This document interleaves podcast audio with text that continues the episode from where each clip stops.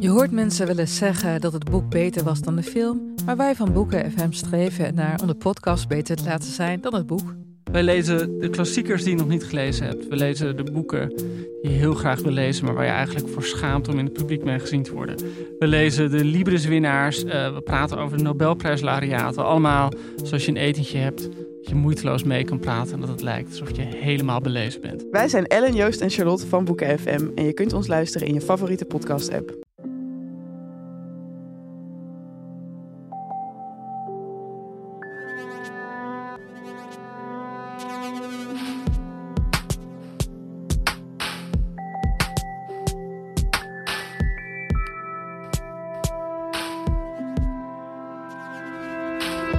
Hey, ik ben Pieter, van Relaas. In Relaas hoor je waargebeurde verhalen en die worden verteld door de mensen die ze zelf hebben meegemaakt.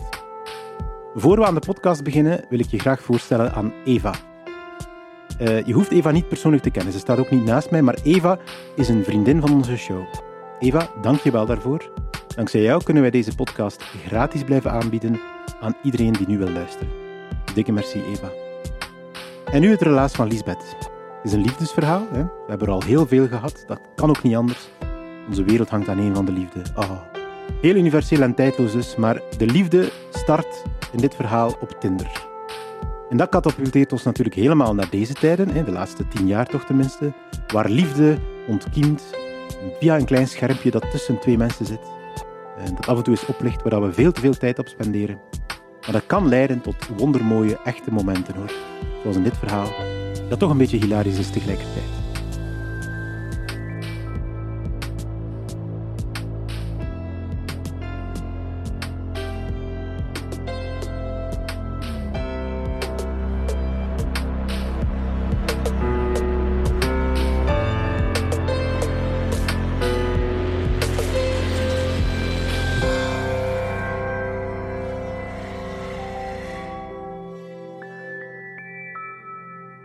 Begin februari, een vijftal maanden geleden, een koude donderdagavond.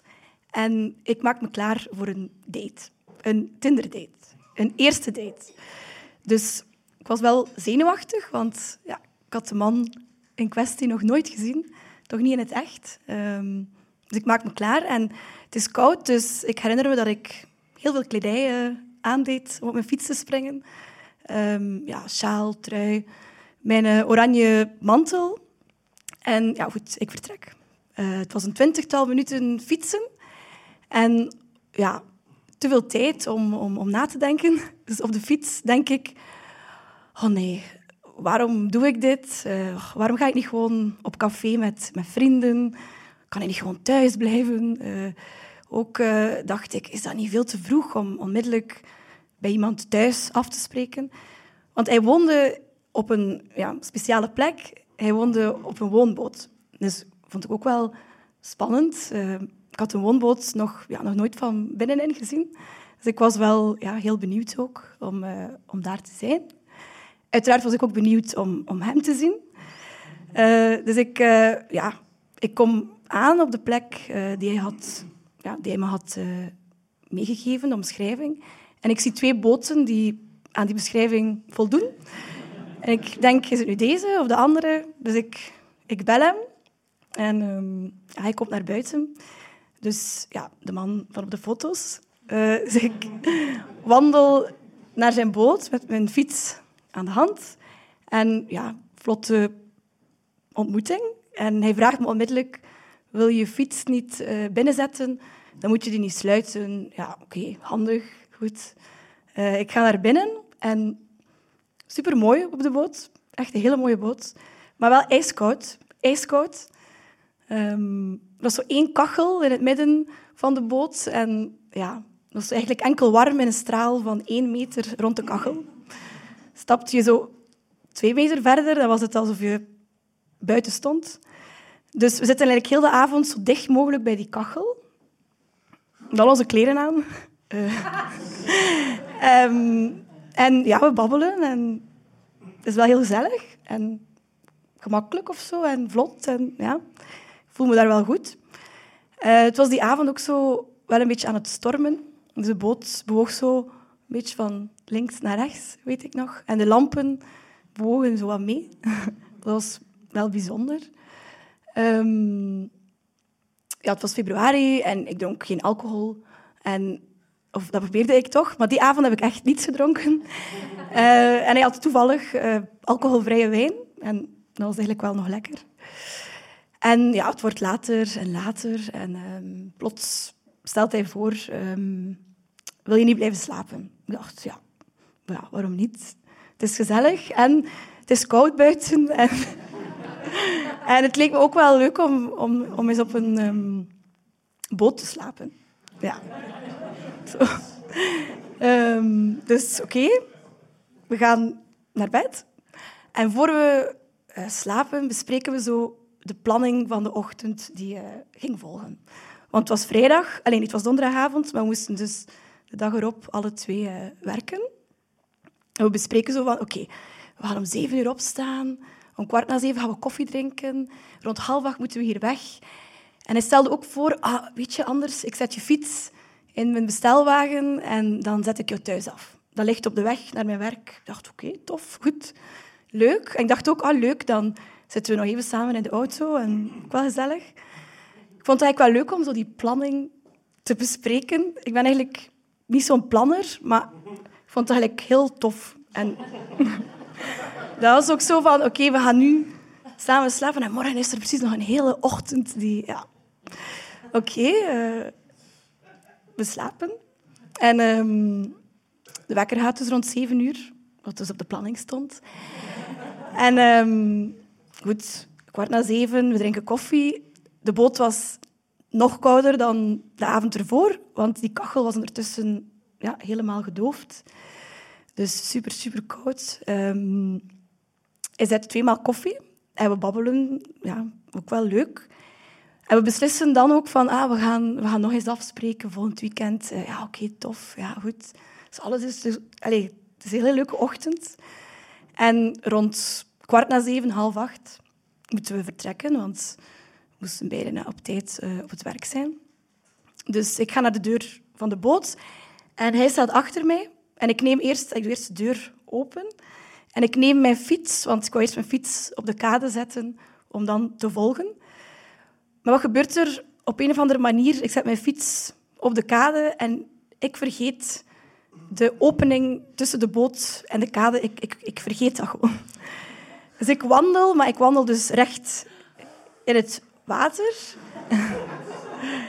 en met al mijn kleren aan, gsm in mijn mantel.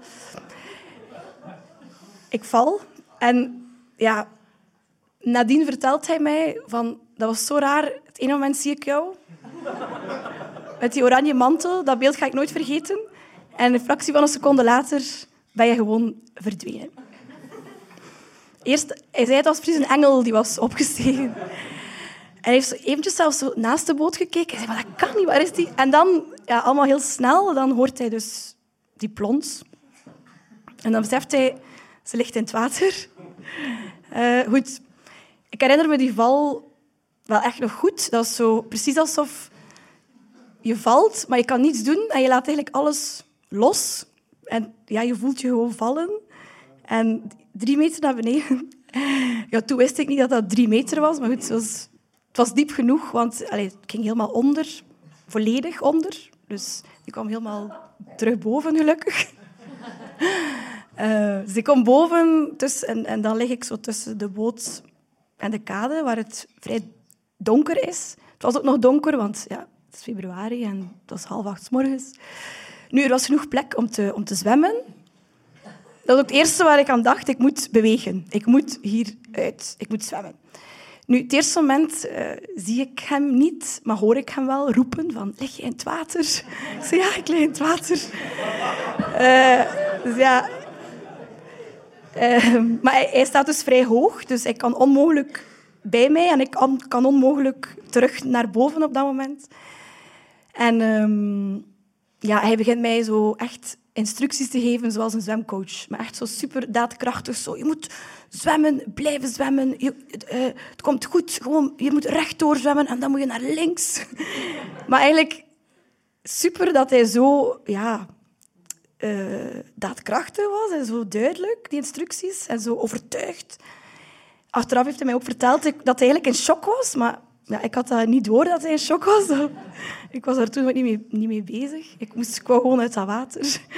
Nu, tijdens dat zwemmen um, ja, ging er van alles door mijn hoofd. Zo, enerzijds dacht ik, oh nee, ik moet gaan werken. Ik wil gaan werken.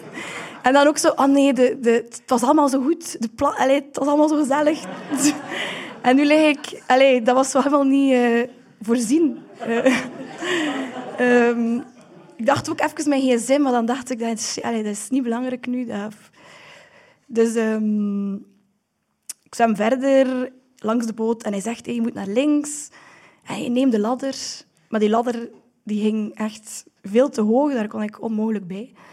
Dus hij zei, nog wat, nog wat verder zwemmen. Uh, zwem naar dat ponton. Dus hij zei aan het roepen van boven nog altijd. Neem het ponton vast, oké? Ik neem dat ponton vast, maar ja, ik ging zo. Dus kon me onmogelijk optrekken. Dat was wel al een zekerheid dat ik daar was, dat ik daar hing. Ik had wel iets van, oké, dit is de eerste stap naar redding of uit het water komen. um, dus op dat moment uh, ziet hij dat ik aan dat ponton ben en hij komt naar beneden via een weg dat ik denk, oh, straks moet ik dat in de omgekeerde weg doen. Dat ziet er echt gevaarlijk uit. Maar goed, uh, die komt naar het ponton en die trekt mij uit het water. Wat ik ongelooflijk vind nog altijd, want ik gaf niet mee. Dat is gewoon een zak patatten. Allee, ik bedoel, dat is 65 kilo, 5 kilo water, kledij. Hij heeft, dat, heeft mij gewoon uh, ja, daaruit getrokken. Dus daar lag ik dan uh, op dat ponton helemaal verzopen. En toen ja, stonden we daar met ons twee. En toen ja, begon zowel zo die ontreddering, zo van, oh shit, wat is hier nu net gebeurd. Zo een beetje hulpeloos ook. Um, maar hij was eigenlijk heel lief. Hij, hij, vroeg ook van, heb jij iets? Of is alles oké? Uh, heb je niet bezeerd? Uh, ik zei, ah, nee, dat va wel. ja. Maar toen, allee, de kou was daar natuurlijk. En het water was dat zo niet, viel dat zo niet op. Um, ik dacht ook in het water, ik dacht aan ijsberen. Ja, ik dacht, ijsberen doen dit ook. Die zwemmen ook in veel te koud water en die overleven dat. Dus ik kan dat ook. Dat was allemaal dingen om mezelf op te peppen. Uh, nu dan staan we daar al twee op uh, dat ponton. Even te bedenken hoe ik ook boven kan geraken.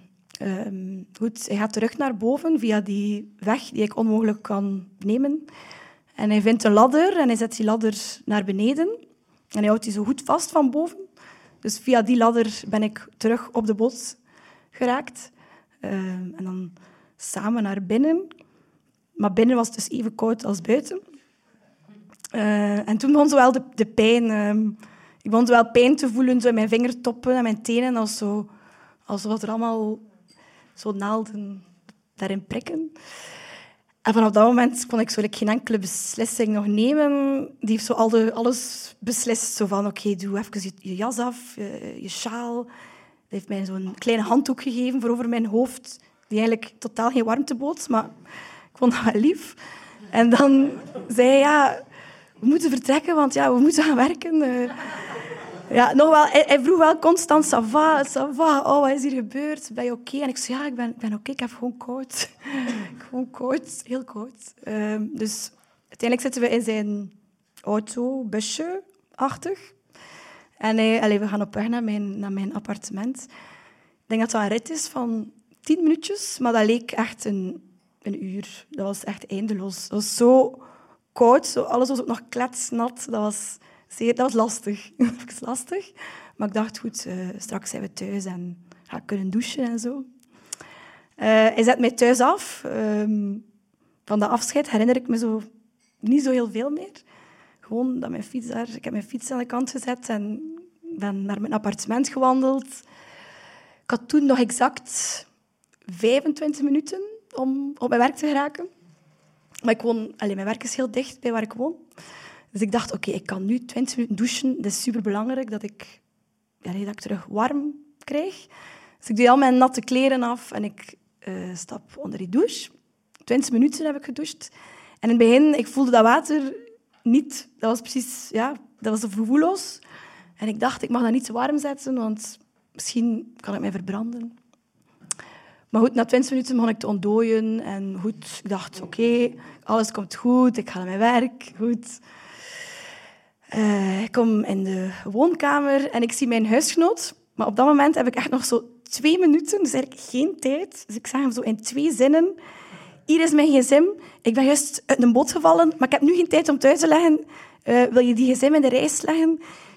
We zien elkaar vanavond. Ik zag zo in zijn ogen van, ja, maar allerlei vragen en bezorgdheden, maar ik dacht, ik, ik heb echt geen tijd. Ik wil echt gaan werken. Ja. Dus ik neem mijn fiets en ik was één minuut te laat op mijn werk. Ehm, ik geef les, dus de schoolpoort stond nog open. Dat gebeurt nooit dat ik op dat moment nog toekom. Maar ik kom toe en ik zie geen enkele collega, want ja, die waren allemaal in een klas. Dus ik ga rechtstreeks naar mijn klas en mijn leerlingen zaten al in de kring te wachten op mij. Dus ik ben zo onmiddellijk beginnen lesgeven. Ja, ik kon dat toen met niemand delen, want die zijn nog heel klein ook. Dus ja, maar sowieso uh, ik heb toen wel een collega gezien bij het begin van de les en toen heb ik wel gezegd, oh, kan ik om tien uur even, ik moet even iets vertellen. Ik moet even iets kwijt. Hij zei, ja, oei, oei. Ik zei, maar het is, het is allemaal goed, het is oké, het is goed, maar het is toch iets dat ik wil vertellen. En dan rond tien uur in de pauze heb ik, haar, uh, ik dat gedeeld maar ja, ook maar in een kwartier tijd. En dan moest ik opnieuw uh, lesgeven. Dus het was allemaal niet veel tijd om erbij stil te staan. Ik had ook geen... Ja, mijn gsm was, was er niet, dus ik had zo geen communicatiemiddel.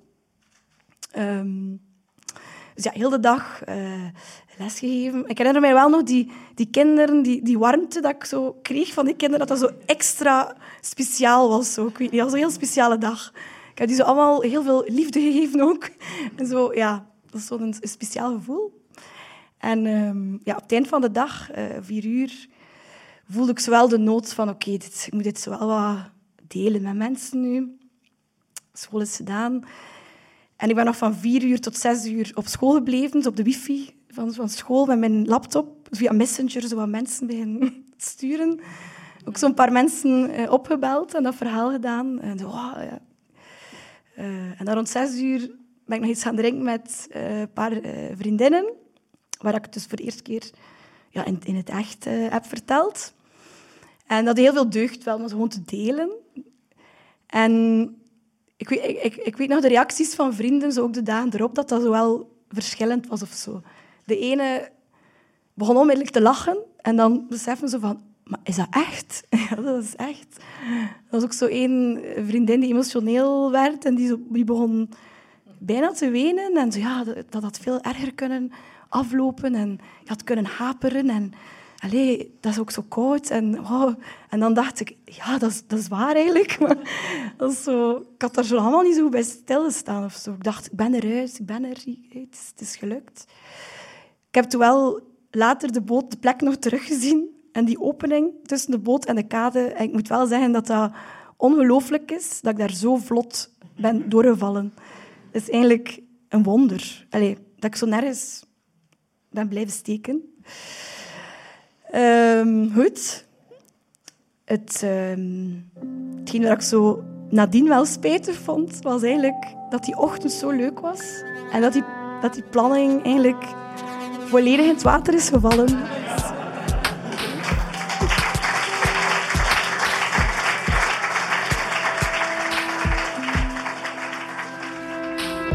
Dat was het relaas van Lisbeth. Ze heeft het verteld in Gusset in Gent in mei van 2022. Dat was toen de gasfactuur nog zo goed betaalbaar was dat je gewoon je natte kleren en je natte lijf gewoon gezellig bij de stoof kon drogen. Dat waren tijden speciaal voor Lisbeth. Relaas bestaat dankzij de afdeling cultuur van de stad Gent en die van de Vlaamse gemeenschap. En ook dankzij een heel leger aan relaasvrijwilligers. Zij coachen verhalen, zij zoeken verhalen, ze zetten ze op het podium, ze nemen ze professioneel op en we sturen ze de wereld in. Maar we zijn er ook dankzij onze vrienden van de show. Die zorgen ervoor dat je elke week deze podcast gratis kan blijven ontvangen. Overweeg het ook om vriend van de show te worden. Je kan ons dan eenmalig steunen. Of je kan maandelijks een koffietje trakteren. En dat kan allemaal via de website vriendvandeshow.be slash relaas.